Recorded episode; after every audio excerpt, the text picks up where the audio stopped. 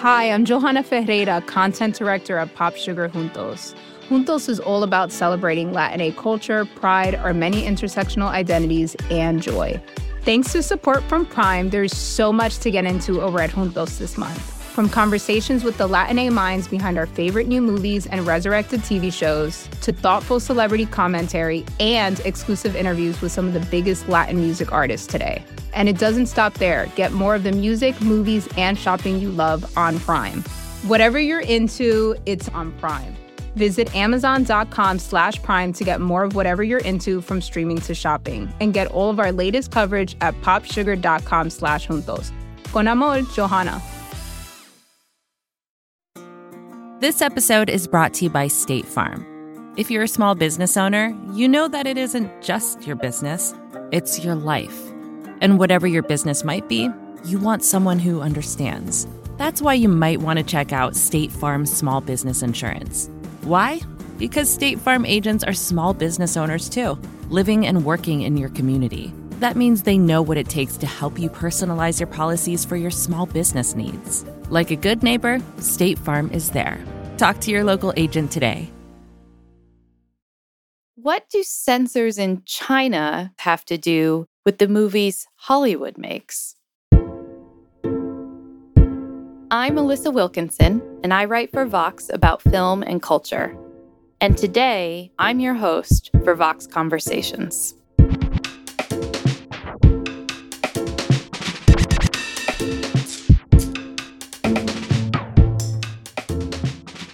Been writing about movies for 15 years, which means good, bad, blockbuster, indie. I watch them all. And over the years, I've started to have a vague sense that Hollywood storytelling is shifting. The movies have felt more and more abstract in their themes and politics. The casts of big budget movies seem increasingly peppered with global stars who are unknown to many Americans. And I had questions. Was the increasing number of movies with Asian actors really about inclusion and diversity? Enough of that gibberish. Why hadn't I seen Richard Gere in a studio movie for well over a decade? But you don't have $5,000. So I figure you're a dirty liar, and I don't waste my time with dirty liars. Did I just notice a prominently placed Chinese protein powder in that last scene? I'll do the diversion. Get that thing somewhere safe. And I'm sorry, what messaging app is on that character's smartphone? There's a sat line here dialing China. So it's made me wonder what is going on? The answer, of course, is China. It's a huge market that Hollywood has increasingly come to depend upon in order to earn back the enormous budgets they spend on franchises and tentpole films. And it's a country governed by an authoritarian regime with tight control over what movies its people can watch.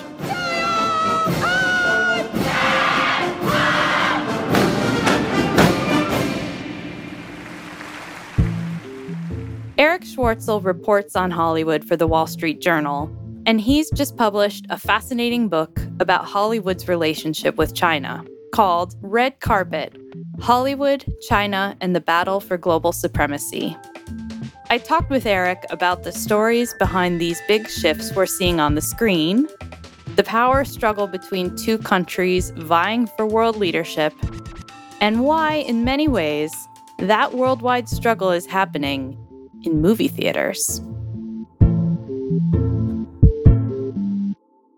I am so delighted to be talking to you about this because I'm really interested in how the topic of your book is showing up in our lives, in the everyday life of a everyday moviegoer. So, I guess I wanted to start with this question, which is in the wake of all kinds of things going on. There's a pandemic, there's this shift to streaming. It really seems like Hollywood is struggling to find its footing. Does the American film industry's greatest hope lie in China, or is that its biggest competition, or are we in some kind of other moment? That's a great place to start. Because I think in some cases, you're right. My book, in some ways, ruins movie going because when you start to see China's influence, you see it everywhere. Mm-hmm. And I think that right now we're in this very weird moment where after we had an initial courtship between Hollywood and China and then a very awkward marriage, we're in the middle of something of an acrimonious divorce. and the divorce is coming from a number of reasons. One is, as you said, the domestic shift towards streaming and the sense, especially coming out of COVID, that the studios need to focus more on direct to consumer options than theatrical releases. But the other is that you alluded to is that China is grown more competitive with its own film industry. And these are movies that I think most Americans are not aware of, not going to see, but that in China and in other maybe smaller, more isolated markets around the world are making hundreds of millions of dollars regularly. So there's a sense that Chinese moviegoers don't need American movies anymore. And there's also a sense that Chinese authorities are really not in a position to do American studios any favors just because of the larger political situation. So that's why over the past year or so, we've had a number of major movies that typically would have sailed onto Chinese screens not playing there at all. Hmm. I want to get into what those were and kind of what the effects of those were. But before we get there, I want to sail backwards in time with you a little bit. And I want to talk about a Chinese moviegoer. So I want to think about, let's say, a middle aged Chinese guy. Maybe he lives in a city. He's lived in China his whole life. He's in his 40s. The movie going experience for him has really, really changed over his lifetime, right? Even more than it might have for his American counterpart. So, can you talk about that a little bit? I love this framing. So, if we're talking about someone who was born in the late 70s in a Chinese city, chances are he spent his adolescence seeing state sponsored movies at the theater. So that means a lot of propaganda, a lot of documentaries about the glories of the Communist Party, the glories of Mao, the glories of every conceivable anniversary involved in the founding of the Communist Party. Um, that was the case until 1994, when American movies started to be imported into China. Hmm. The first movie allowed in was The Fugitive, starring Harrison Ford which you can imagine for a movie-going populace that until then had largely seen propaganda films was absolutely mind-blowing. And there are reports of people in China going to see The Fugitive six or seven times Hmm. and cheering at the famous it's not a waterfall but what does he jump out of in that movie the dam or something you know people cheering at that scene What happened? Where'd he go? I did a Peter Pan right here off of this dam, right here. And after that, about 10 movies a year started flowing into China. And the reason why was not because of some broader cultural exchange, but because Chinese movie theaters really needed the extra money hmm. because it turns out that year after year of state propaganda movies aren't good for business.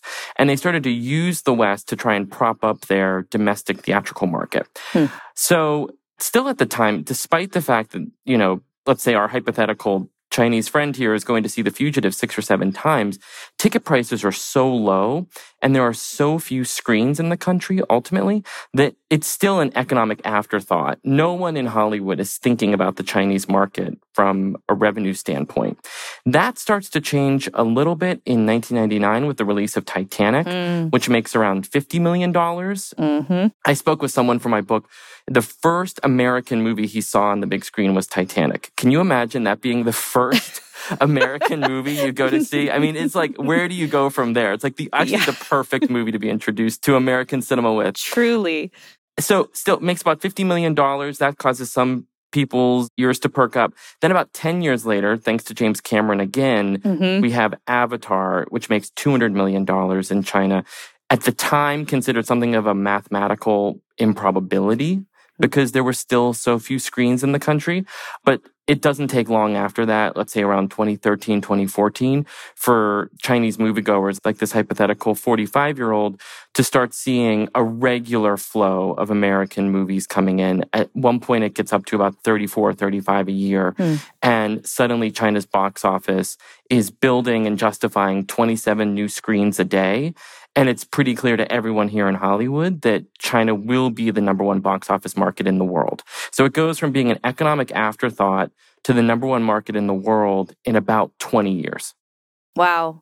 So it's the number one market, but only kind of if you can get your movie in, right? So not every Hollywood movie immediately gets to play it in a Chinese movie theater. So, what is happening during that time with Hollywood trying to get those movies in front of those audiences? Yeah, this is the key distinction. So, every movie that wants to show in China has to be approved for release by the Chinese Communist Party. So, when a studio has locked a film that it wants to play in China, it has to send a copy of that movie to the Ministry of Propaganda where it screens for a group of folks. I tried to really figure out like who are these people? And it turns out that they're often party bureaucrats who kind of shuffle through. They even put retired film studies professors in the room hmm. to try and watch for deeper subtextual meanings of films. Mm-hmm. And they watch the movie, and there's a couple things that can happen. They can say, This is approved for release with no changes. This will be approved for release if you cut these three things or these four things, or it's not being approved at all and we're not going to tell you why. Mm-hmm. And so you can imagine the reasons why, right? Obviously, there are political topics that are complete non starters for this group, right? No studio is going to get in a movie about the Dalai Lama or that has any Tibetan characters or any reference to Chinese history that the authorities would rather their people not see. But then there are other less obvious concerns that the party has had over time. One of which is, you know, movies involving time travel. Mm. In a world where there's time travel, that means that there's also a history that might be different than the one your government puts forward, which can prove problematic. Mm-hmm. There's also been a lot of scrutiny and, frankly, the rejection of any homosexual elements or stories involving same sex couples or homosexual characters in movies. So those have also been rejected by the Chinese censors as well. So basically, what that meant was that the Chinese market was really only receptive to a certain kind of American movie. They were limiting the number allowed in, so every studio could probably count on getting four or five movies in a year. And the movies that they wanted to get in were the biggest. So that meant like the Marvel movies, the Transformers, the Jurassic Worlds. These are the kind of movies that studios typically earmark for Chinese release mm. because they're big and they make a lot of money and they often don't have any of that political or ideological radioactivity surrounding them. Mm-hmm. But that does mean that sometimes studios have found movies they didn't expect to be, you know, rejected, rejected, right? So, like, I kept laughing reading the book because the one that sticks in my head is In Good Company, right? Which is this 2005 movie with Topher Grace, Dennis Quaid, and Scarlett Johansson. I have just one question. Uh, Dan, this isn't what it looks like. Oh, yeah? What does it look like? What do you want me to say, Dad? Dad! I remember going to see it and I thought, like, what on earth could you be rejecting that for? But they had a very clear reason for that, right? Right, actually, and I have to say, I still have not seen this movie. it really has its defenders. A lot of people bring this movie up as like a favorite of theirs. But this was an example that came up when I was interviewing a former head of the MPAA who was running the MPAA whenever sort of the early days of the China Hollywood relationship were starting. Which the MPAA is now the MPA, but it's sort of the organization of the major Hollywood studios. Exactly, right. Their top lobbying organization. And he said to a counterpart in China, he said, Yeah, why wouldn't you let this movie in? As you said, it's like a PG 13 innocuous romantic comedy. And they said, Well, the story is of this young guy, Topher Grace, getting a job and essentially unseating the man in charge, Dennis Quaid. And that is a theme that we cannot abide here because it's a theme of not respecting your elders and challenging authority. And any sort of storyline that continues that theme could prove to be a fissure in the stability that we are trying to maintain here at all times. And what I found so fascinating about that is like, I mean, think about the core narrative foundations of so much of American cinema, right? Mm-hmm. Like cinema has trained us over time to reflexively cheer for that character and to root for the Ferris Buellers of the world. And in China, the authorities have every reason to keep that kind of theme or that kind of character off screen. Hmm. I think that's interesting because it does show that they understand the power of those narratives and how they kind of get into our imaginations. But I wanted to ask you about Disney's role in all of this and the sort of evolving relationship that Disney has had. I mean, one of the most interesting things in your story is that it's a lot about how Disney has tried to seed the ground to make people accept the giant universe that they own. You know, it's not just Disney characters, it's Pixar, it's Star Wars, it's the MCU, it's all these properties. And their success in a country depends on people loving and having nostalgia for those things, which is something our hypothetical moviegoer wouldn't necessarily have had. So, can you talk a little bit about Disney? Yeah, I would say if we were having this conversation two or three years ago, we would say Disney, without question, has been the most successful studio in China. They have a massive theme park. Avengers Endgame is still the highest grossing American release in China. Obviously, they have a number of characters there that are as well known in China these days as they are here in the US. But I think increasingly, that success is looking more and more like a liability. Hmm.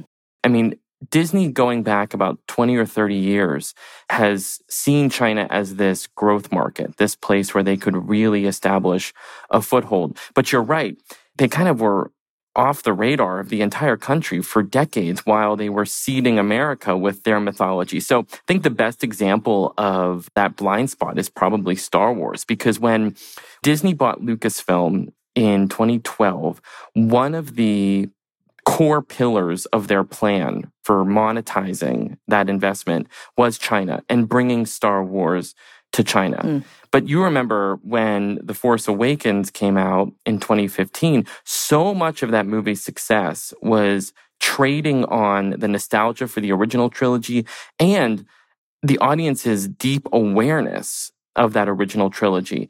And so Disney discovered that when they released the movie in China, audiences were more confused than anything. I mean, at one point, there's that scene where Han Solo and Chewbacca step onto the Millennium Falcon, and Han Solo says, Chewie, we're home.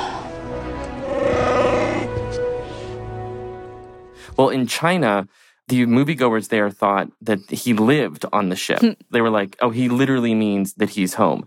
And I think that it only grew more and more pronounced as the movies continued to come out. And that investment in the characters and the storylines that had been a boon to American audiences actually started to feel like homework to Chinese audiences, and Star Wars never really quite caught on. Mm. The other fascinating part about Disney's strategy, I think, involves their string of English language schools that they opened in the country. So, one of the issues they had was when they were building their theme park in Shanghai, they knew that no child begs his or her parents to go to a theme park unless he or she loves the characters that they'll see there.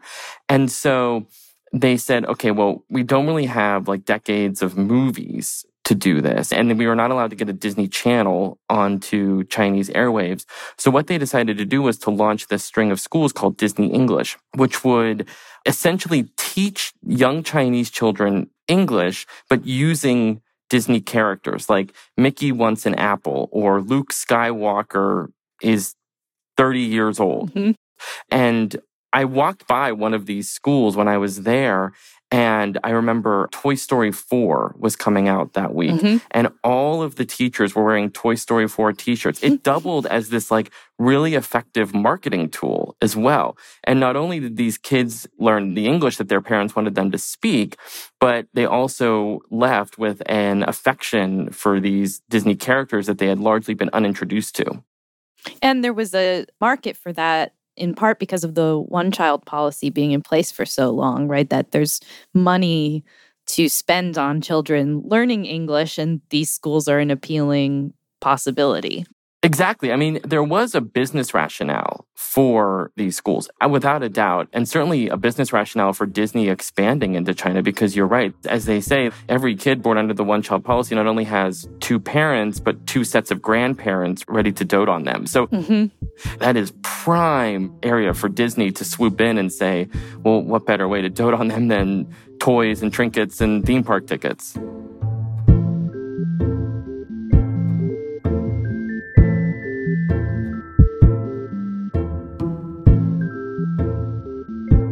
When we come back from the break, If you're a fan of the big Hollywood summer blockbuster, you may have noticed something different about these films over the past few years.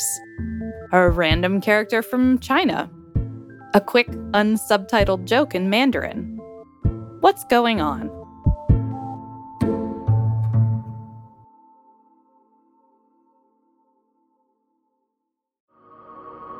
Support for the gray area comes from Mint Mobile.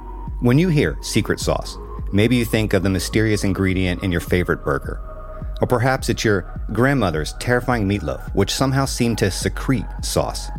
But from now on, when you hear secret sauce, I want you to think about Mint Mobile. Their secret is that they only sell wireless service online. That means they can cut the cost of retail stores and pass those savings directly to you. By switching to Mint Mobile, you can get three months of premium wireless service for 15 bucks a month. To get this new customer offer and your new three-month unlimited wireless plan for just 15 bucks a month, you can go to mintmobile.com slash gray area. That's mintmobile.com slash gray area. You can cut your wireless bill to 15 bucks a month at mintmobile.com slash gray area. $45 upfront payment required, equivalent to $15 a month. New customers on first three-month plan only. Speed slower above 40 gigabytes on unlimited plan. Additional taxes, fees, and restrictions apply. See Mint Mobile for details. This episode is brought to you by State Farm. You've heard it before. Like a good neighbor, State Farm is there. But it's more than just a tagline, because State Farm agents are small business owners themselves who live and work in your community. And if you're in the market for small business insurance, who better to work with than an agent who understands what it takes? State Farm agents can help you create a personalized insurance plan that fits your small business needs and budget.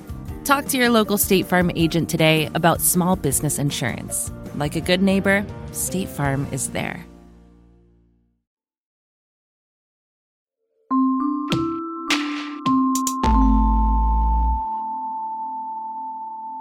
We're talking about people in China, how they've been interacting with movies. But I think one of the most interesting things is that this has had a very measurable effect even on American moviegoers and the films we're seeing over the past few years. So I'm a film critic. I see a lot of movies.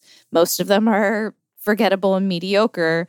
But over the past, I would say, five years, in summer blockbusters in particular, are kind of big action blockbusters, I was starting to notice this trend. At least I thought I was noticing the trend, and I think your book confirmed it for me, which was where there's a Chinese character who's cast in the movie, which I kind of understood why that was happening. But often they would make some kind of a joke in Mandarin. It wouldn't be usually translated or subtitled in any way. So it wasn't a joke for me. And I knew that. And that was fine. But I could tell the joke was at the expense of one of the white characters. Ah, mm hmm, mm hmm. And this had happened repeatedly. I mean, the most recent one I remember is that in Moonfall, which is Roland Emmerich's movie that came out last winter. Yes. There's a joke about one of the white characters has a Chinese character tattoo. What do those mean? It's my parents' names. I've got one, kind of like it. And the Chinese character kind of chuckles about it. Jonas Brothers. What? Just messing with you. Oh my god. Your face was priceless. And we never find out what the tattoo actually says. So you need to be able to read it in order to know what the joke is. And I've seen this repeatedly. I think it's like just funny because it's not the sort of thing that Hollywood typically does. You know, they normally over explain everything. So I think what I'm observing is a shift that's been happening over the past few decades in films, sort of more broadly. So I'm wondering if we can switch from the Chinese 45 year old to his American counterpart. And in what ways has this move towards the Chinese audience or the Chinese market affected how we're seeing movies? Like, what changes have been made in our viewing because specifically of this push towards capturing a Chinese market? I love the example of Moonfall, which it's no coincidence, which is not insignificantly financed by Chinese money, which would explain that joke and I think some of the casting decisions that that movie made. But you're absolutely right that studios, when they started to realize how much money was to be made in the Chinese market, not only did they avoid storylines that would be politically problematic, but they also thought to themselves, well, then how can we maximize revenue or interest there? Mm. And one thing that they started doing was casting Chinese actors and actresses in these films. It started around 2012 or 2013 like X-Men movies, Transformer movies, they would cast often in very bit cameo roles these Chinese actors and actresses who were hugely famous in their home country, but unknown in America, and then use those bit parts to market the film in China. Mm. I mean, I think it really is an example of sort of Hollywood really underestimating the Chinese audience because as soon as Chinese moviegoers went to see these movies and they realized that this was a bait and switch, they got very angry at the pandering and they started calling the women in these bit roles flower vases. Hmm. And they said that any movie that leaned too hard into trying to appeal to the Chinese market was getting soy sauced. Hmm. Nonetheless, Hollywood still does it, as evidenced by your observations.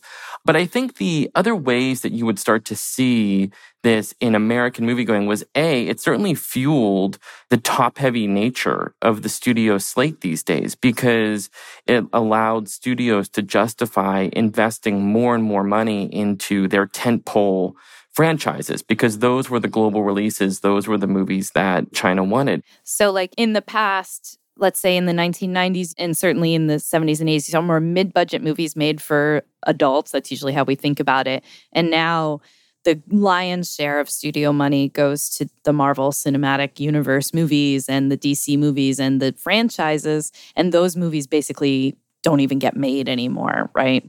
Exactly. And one reason that business strategy was smart was because the Chinese market had grown so large. And so I think you started to see not only in casting decisions, there were also a number of examples where if you saw a movie and there was some sort of hero emerging in the third act, chances are he may come from China, or you certainly didn't see China portrayed in any negative light, right? It was always neutral to positive. So you have this situation where American movies, which we've always seen as sort of a main artery of expression, are not able to really fully explore or interrogate the geopolitical issue of our time mm-hmm. because that market access is so paramount. Mm. And then, like I said, I think there's all these cosmetic ways that the movies have changed. There are examples, like I mentioned, this Transformers movie that I got a little obsessed with, where they did everything. They cast people, they filmed scenes there. They even struck a bunch of product placement deals. So there's all this Chinese protein powder. I mean, hmm. one thing that you'll notice a lot of times if they show like a messaging app on someone's phone, mm-hmm. it's very often a Chinese messaging app. Like we wouldn't really know it, like Western eyes wouldn't necessarily identify it as such, but it serves a couple roles, like, right? It might be familiar to Chinese audiences, but it also is just a kind of an easy check to cash from a Chinese company that wants to be in front of a bunch of American audiences. And it does feel like the threat of censorship has also kind of exerted pressure kind of on a film plot based on the narrative itself. So, one thing that's notable, and there's this kind of famous story about a movie having to be changed in post production laboriously. And maybe you can tell us about that. But of course, the result is it's much easier to change a movie before you make it than it is after you've shot it, mm. even in our CGI age. And so studios are already thinking about, oh, well, we can't have this in the movie because we already know that that will disqualify it from release in China, right? But that also means that that element might not appear in the movie at all. Right. I think it's easy to see how it quickly went from a culture of censorship to self censorship mm-hmm. because studios, when they started getting their movies into China, even back in the 90s, not only did they see what movies of their own got in and were rejected, but what other movies got in or were rejected. And so very quickly you had this kind of data pool mm-hmm. that you could look at and say, well, this one didn't get in or this one had to cut that scene. So we can at the script level start to change these films so we don't run into those problems. But the example you alluded to was in 2009, MGM wanted to remake Red Dawn, another classic of the VHS era, right? Mm-hmm. about a group of teenage vigilantes who want to defend their hometown against Soviet invaders. Well, MGM, I guess that they were foretelling a little bit of the nostalgia boom in 2009 whenever they said, let's remake this movie. Yeah. And so they said, well, you know, we can't make Russia the invader, ironically today to think that, but we could make China the invader. That is sort of the country that could plausibly mount a land invasion of the US. Mm. And so they film the movie. They have a Hemsworth brother in it and they put it together. And then Chinese authorities hear of this movie being released. Now, it's important to point out that no one at MGM thought this movie would be released in China. Mm. That was not necessarily an economic consideration here.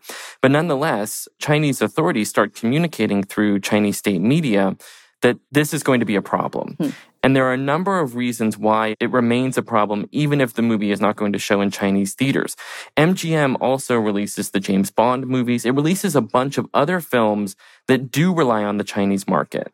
And the Chinese authorities have demonstrated in the past that if they want to punish a studio for making a certain film, they might just do it wherever they can. And so MGM has a decision to make, and they ultimately decide to send the finished film to a special effects company that is no longer exists, but when it did, it was here in Burbank next to like a medical imaging office. and I loved talking to these visual effects workers because I think we often think of visual effects as Avatar and Fast and the Furious. Right. But these were the workers who I think really are responsible for movies being fantasies because they were the ones who went in and erased the boom mic or erased one guy told me that he had a job once where he had to erase the back acne off of some Hollywood action star. I mean, these are the real heroes of Hollywood because they're the ones who kind of keep the movies in that dreamscape, right? Mm-hmm. Of no imperfections. And they get this finished film. And it's still, I think, the biggest job they ever had to do. And they had to take every reference to China. So every Chinese flag, every line of dialogue referencing China, every Chinese military uniform and change it into a North Korean one. Hmm. And cost the studio a million dollars. It took hours and hours of overtime to get it done. But as you said, it was still ultimately worth it if it meant not releasing a movie that was going to anger Chinese authorities. And what I thought was so fascinating was when that happened, the movie ultimately came out in 2012. That change, the editing change, that was known at the time. Hmm. People knew that MGM was doing this and it was reported on, but it was kind of received a little nonchalantly or maybe like, ah, it's a little weird. You know, I guess that's just what you have to do to work with China.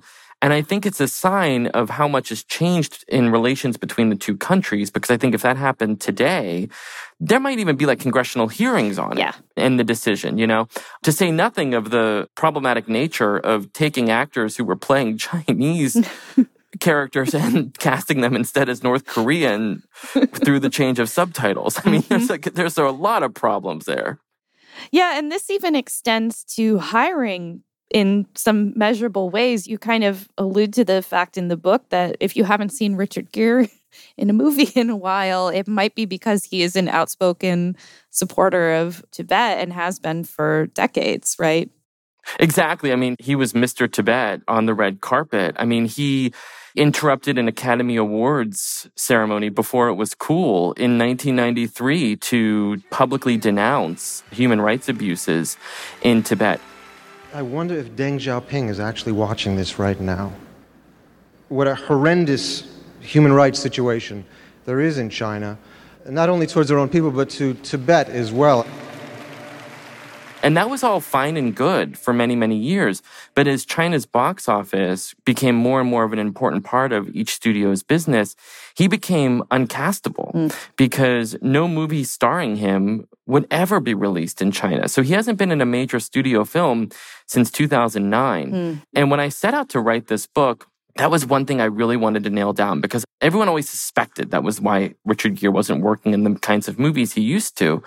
And, you know, people here in Hollywood, they're very nice. So one person told me that Richard Gere was always getting John Travolta's leftovers. and so like they didn't think that, the China was the reason he wasn't working.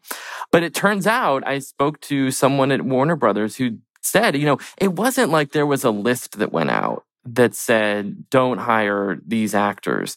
But that with Richard Gere, it always became a conversation of, well, if we can call Gary Oldman, call Gary Oldman because it's just not worth taking on the risk. And I think that's an important thing to keep in mind here is that a lot of the culture that I describe of self censorship and so on are really just people making decisions and trying to limit risk and exposure.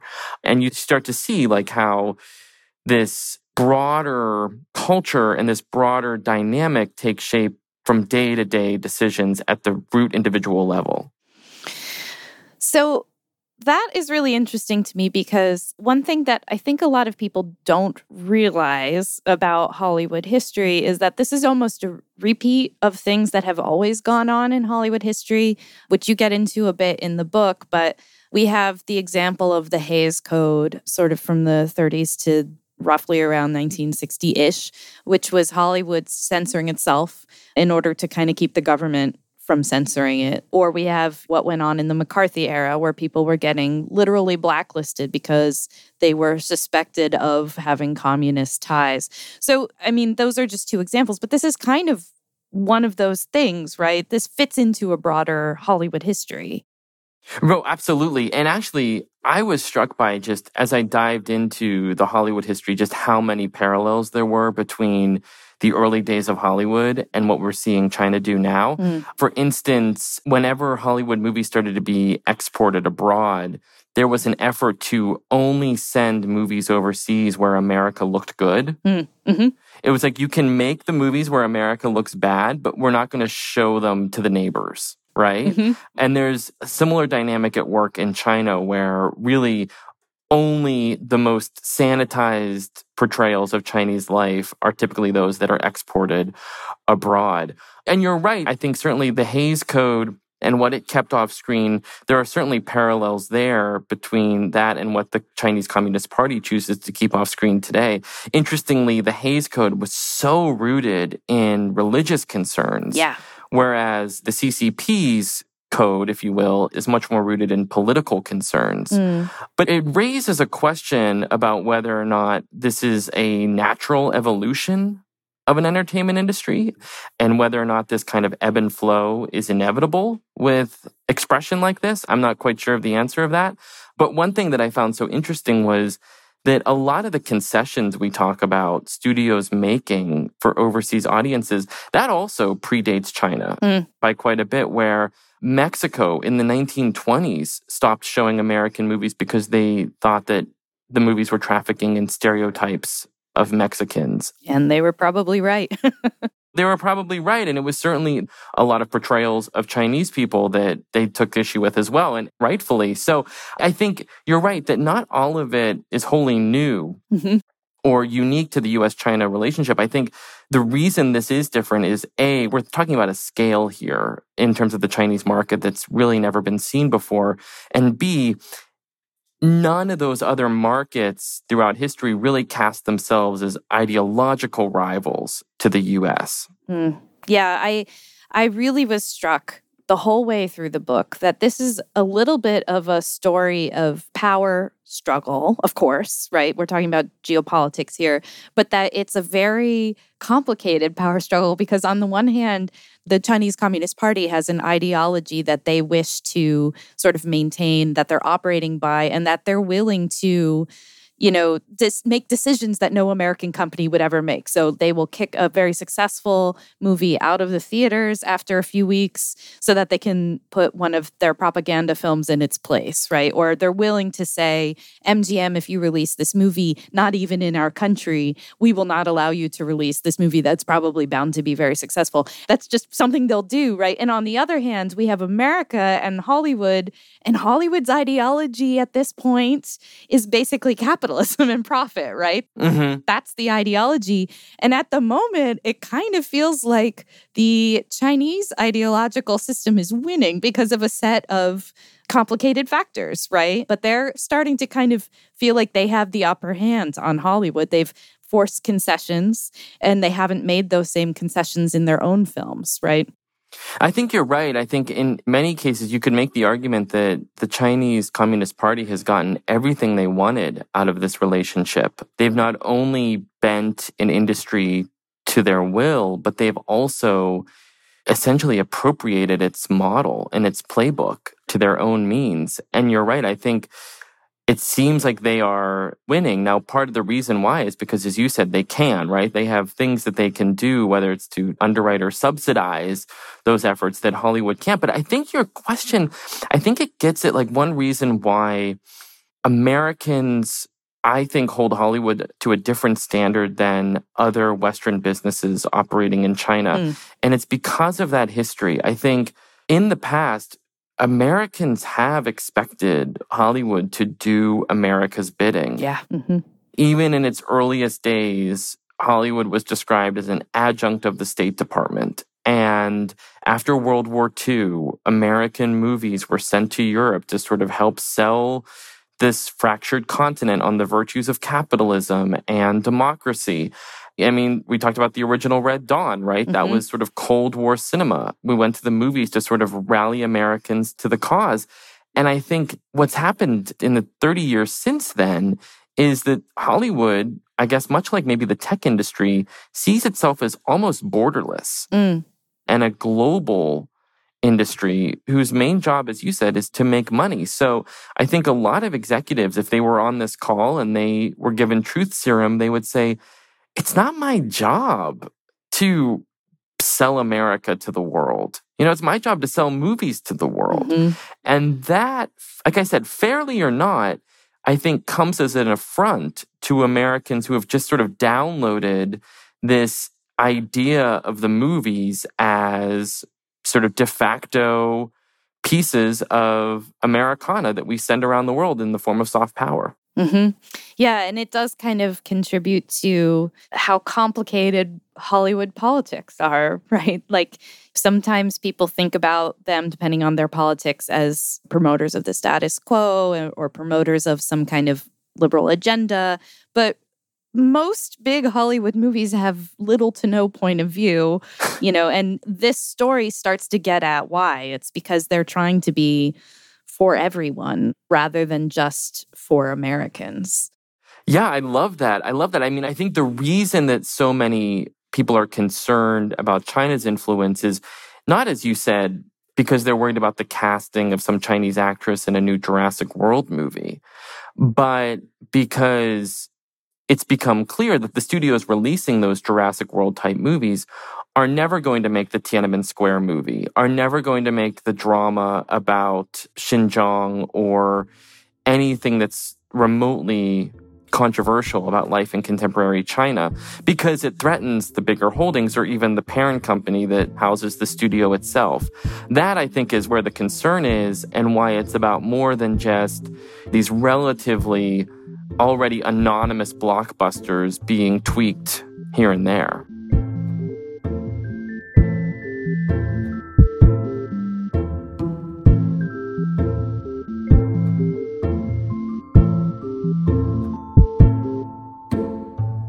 We're going to take one last short break. And after that, why are more and more American movies, even ones being made with Chinese audiences in mind, bombing in Beijing?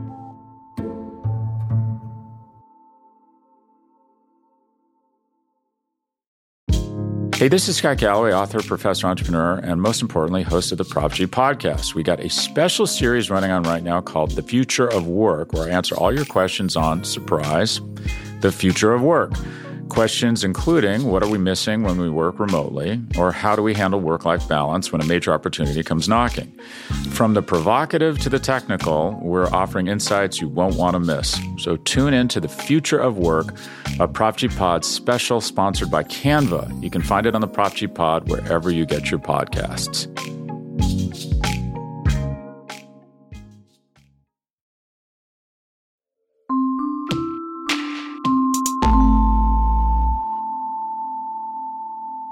Some recent movies that have been kind of hailed for I guess, quote unquote, Asian representation or Chinese representation have run into snags, right? So you write, for instance, about Crazy Rich Asians, which I wasn't like shocked to discover had bombed in China. But, you know, one of the reasons was that for Americans, it was sort of heralded as this leap forward in representation of Asian characters in Hollywood cinema. For Chinese audience members, they were used to seeing Chinese people in their movies because they had been watching Chinese movies, right, alongside Hollywood movies. And that in addition, I was checking around and I'm pretty sure that Turning Red, the Pixar movie about Chinese Canadian Girl. It doesn't seem like it got officially released in China. And I just realized I actually had missed this, but I didn't realize that Doctor Strange in the Multiverse of Madness didn't manage to get a release. And in fact, the MCU movies have had trouble for the past several installments getting released. So, can you talk about what's going on like right now with these films? Yeah, you're absolutely right. I think the Crazy Rich Asians example was a bit of a harbinger because starting around 2015 or 2016, American movies started to see real competition from Chinese movies because China, really from its earliest days of letting American films into the market, wanted to commercialize their own films. And in recent years, we've seen incredible success where I mean, frankly, you know, in our jobs, we constantly are hearing from readers about why don't the studios make movies like they used to, right? Yep. If you go to a Chinese movie theater, oftentimes the marquee looks a lot like the marquees that those readers are missing. There's a really healthy mix of dramas and comedies and science fiction films and still obviously the propaganda movies and the movies extolling the virtues of China, but also just like a really healthy diet of different kinds of stories that Chinese audiences, it should come as no surprise, are growing to prefer to American films. Hmm. But the MCU challenges have really been quite fascinating to watch because it's hard to know the reasons behind any film being rejected for release in China. Yeah. There's been certainly a pattern when it comes to the MCU. We've had now like at least four or five films, starting with Black Widow, that haven't been allowed in. And one thing that's been interesting is I think that the American side call for better representation seems to have really just introduced more landmines in a lot of ways for studios Hmm. that want to access the Chinese markets. I'll give you an example. So with The Eternals, the Marvel movie that came out late last year, the director Chloe Zhao, who that was her first movie after winning the Oscar for Nomadland, Yes, that's right. Obviously a hiring that sort of speaks to the call to bring new voices into those kinds of films. But during the Oscar campaign, she became persona non grata in China after years old comments she had made that were critical of the country had resurfaced. And so, like I said, hard to know if that's exactly the reason why the movie she then directed, The Eternals, didn't play in Chinese theaters, but it's a pretty good guess, right? Mhm. And same goes with Shang-Chi. I mean, I think there's no doubt that that movie was greenlit at Marvel because of its inherent appeal in China. Mhm. Then, of course, ironically, it doesn't play in China at all, perhaps because its lead actor had also made comments years earlier that were critical of China. Hmm. I mean, troublingly, there's a world where studios going forward say, actually, you know what? Let's avoid any and all Chinese casting decisions, Chinese stories, because it really just sets up too many tripwires.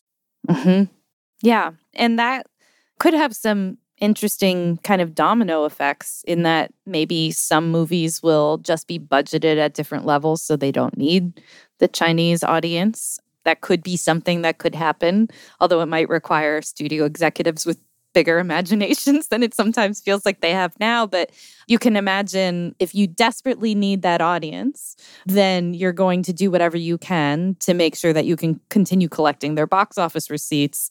And the situation we find ourselves in right now is that theaters are struggling to stay alive as it is. So that kind of makes sense. One other thing that you write about that I think really speaks to the future, maybe, is you went to Kenya and sort of spent time with people who were watching exported Chinese entertainment. And that experience is really eye opening.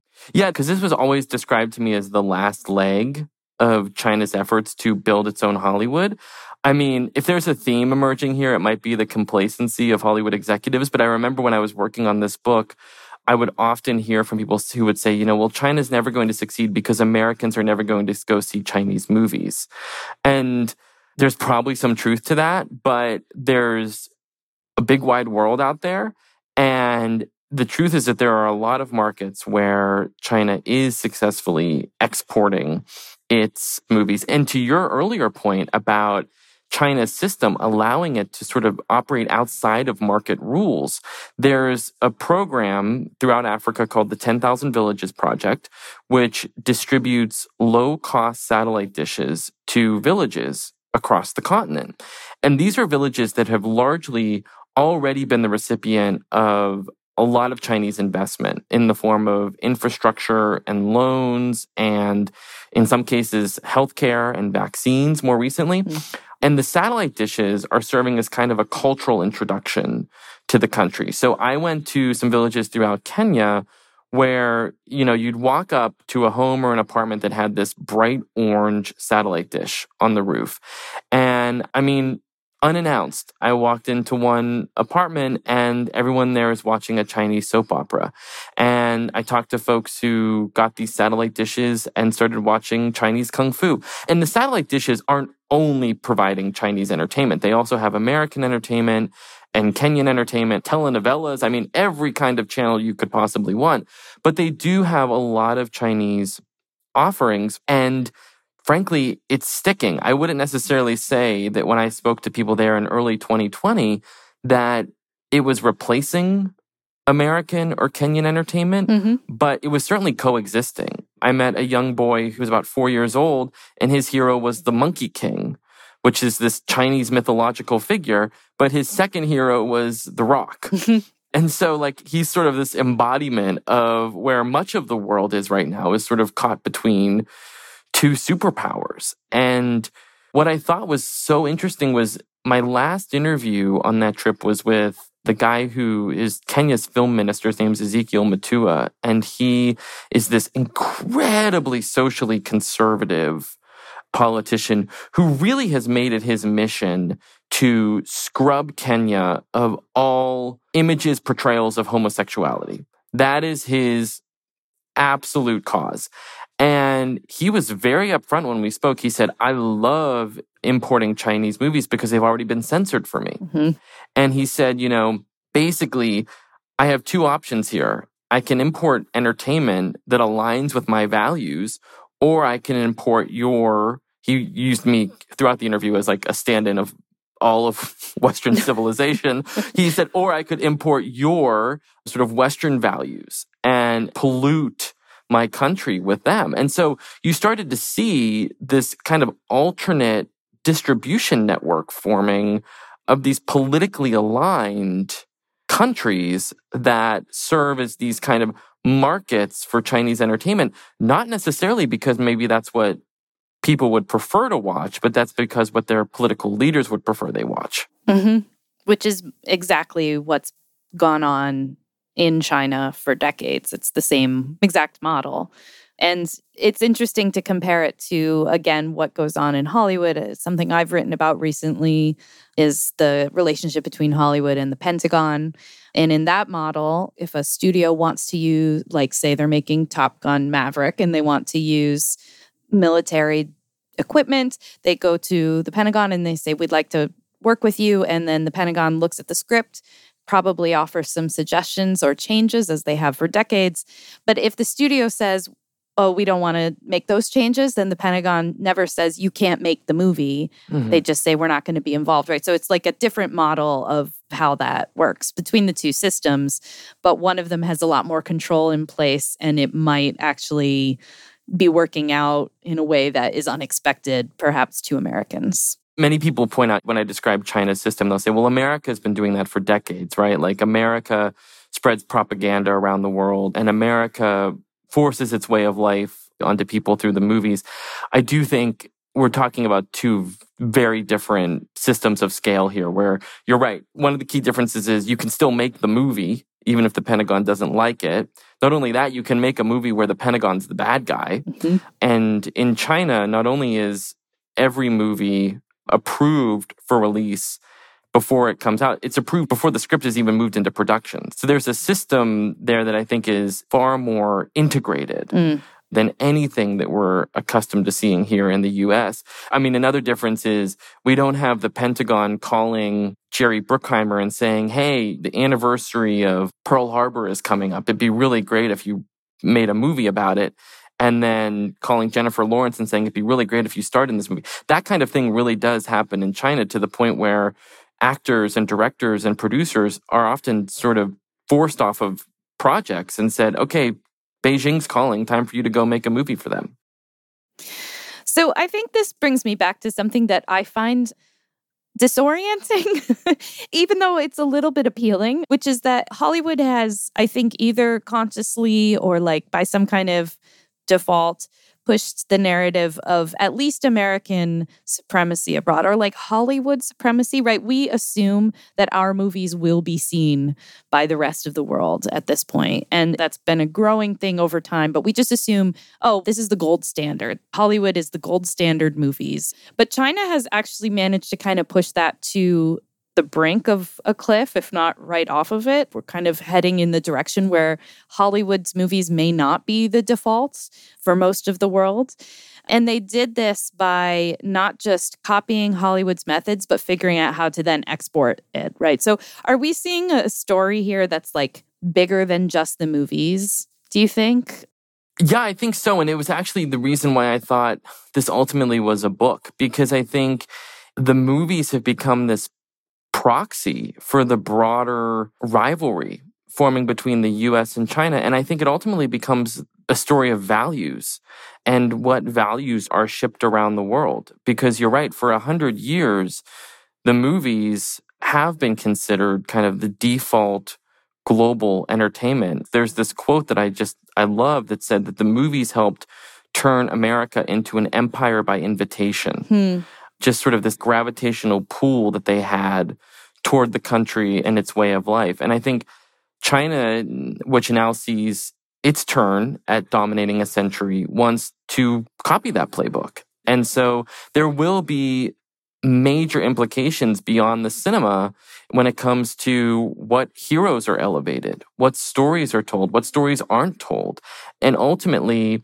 how moviegoers around the world see themselves and see the people in charge. Mm. You referenced my trip to Kenya. I mean, really one of the more startling interactions I had reporting this book was with a young gay man in Kenya who is living in the country where his film minister is aligning himself with China and aligning himself with Chinese censorship. And he told me over and over again of the workarounds he's had to find to watch things like Call Me By Your Name or to access movies that you and I could go and find with a couple Google searches, right? Mm-hmm. And ultimately, then about the precautions he has to take at work in the event that people find out he's gay and what he has to navigate in terms of what his family knows about his life. Like you see how the images on screen and the narratives elevated by the movies really quickly translate and then reflect lives off screen too. So I think to sort of ask you my final question, and the thing that keeps lingering in my mind is 10 years from now, 20 years from now, you and I were movie watching people. We would be, even if our jobs didn't require. What kind of things do you think we're going to be watching? I mean, you alluded at the beginning to the fact that there's a kind of divorce going on in this marriage of Hollywood and China. Do you think there'll be fewer IP grabs because they're not going to be able to make back the money they used to if they're not getting Chinese release? Does that mean mid budget movies? Are we going to be watching? The Wandering Earth and other Chinese successful movies. If you had to wager what we'll be watching, what do you think it'll be? Well, I would say the major component of that projection would probably be where we're watching them. Mm, mm-hmm. And I think the rise of streaming has certainly lessened China's leverage on the American entertainment system because streaming doesn't require China. Streaming services are largely not allowed into China. And so they're kind of building a business model that's not relying on the Chinese consumer at all. And so, in a world where more and more of the priority shifts to streaming, that's probably going to result in less and less Chinese influence. Mm.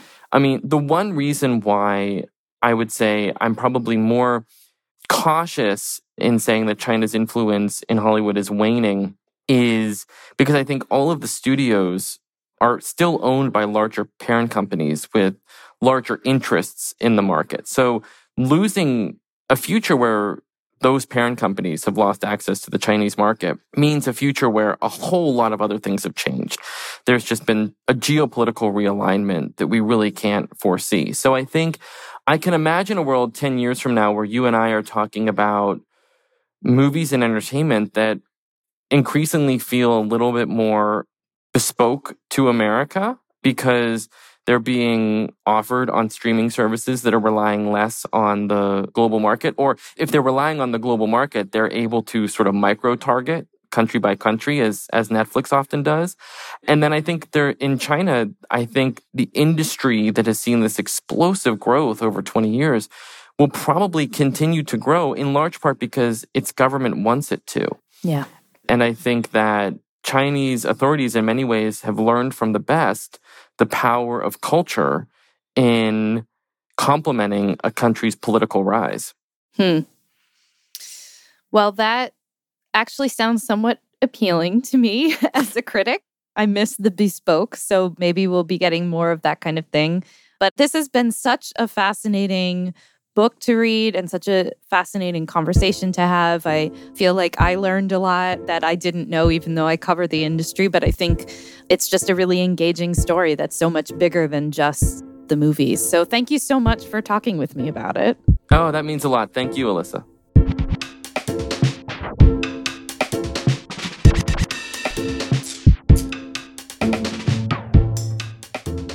Vox Conversations is produced by Erikk Geannikis. Our editor is Amy Drozdowska. Patrick Boyd mixed and mastered this episode. Our theme music was dreamed up by the mysterious Breakmaster Cylinder. And Amber Hall is the deputy editorial director of Vox Talk.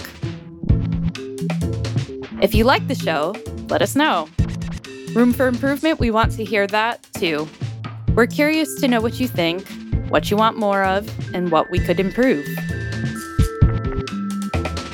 If you have ideas for future guests or topics, send us your thoughts at voxconversations at vox.com. And hey, if you did like this episode, please share it with your friends and rate and review. And join us next week for a brand new episode of Vox Conversations.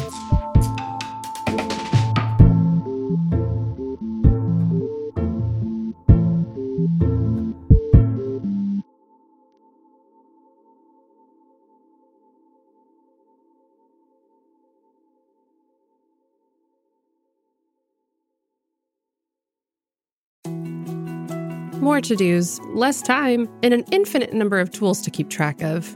Sometimes doing business has never felt harder, but you don't need a miracle to hit your goals. You can just use HubSpot because their all in one customer platform can make growing your business infinitely easier. Imagine this high quality leads, fast closing deals, wildly happy customers, and more benchmark breaking quarters. It's not a miracle, it's HubSpot. Visit HubSpot.com to get started today.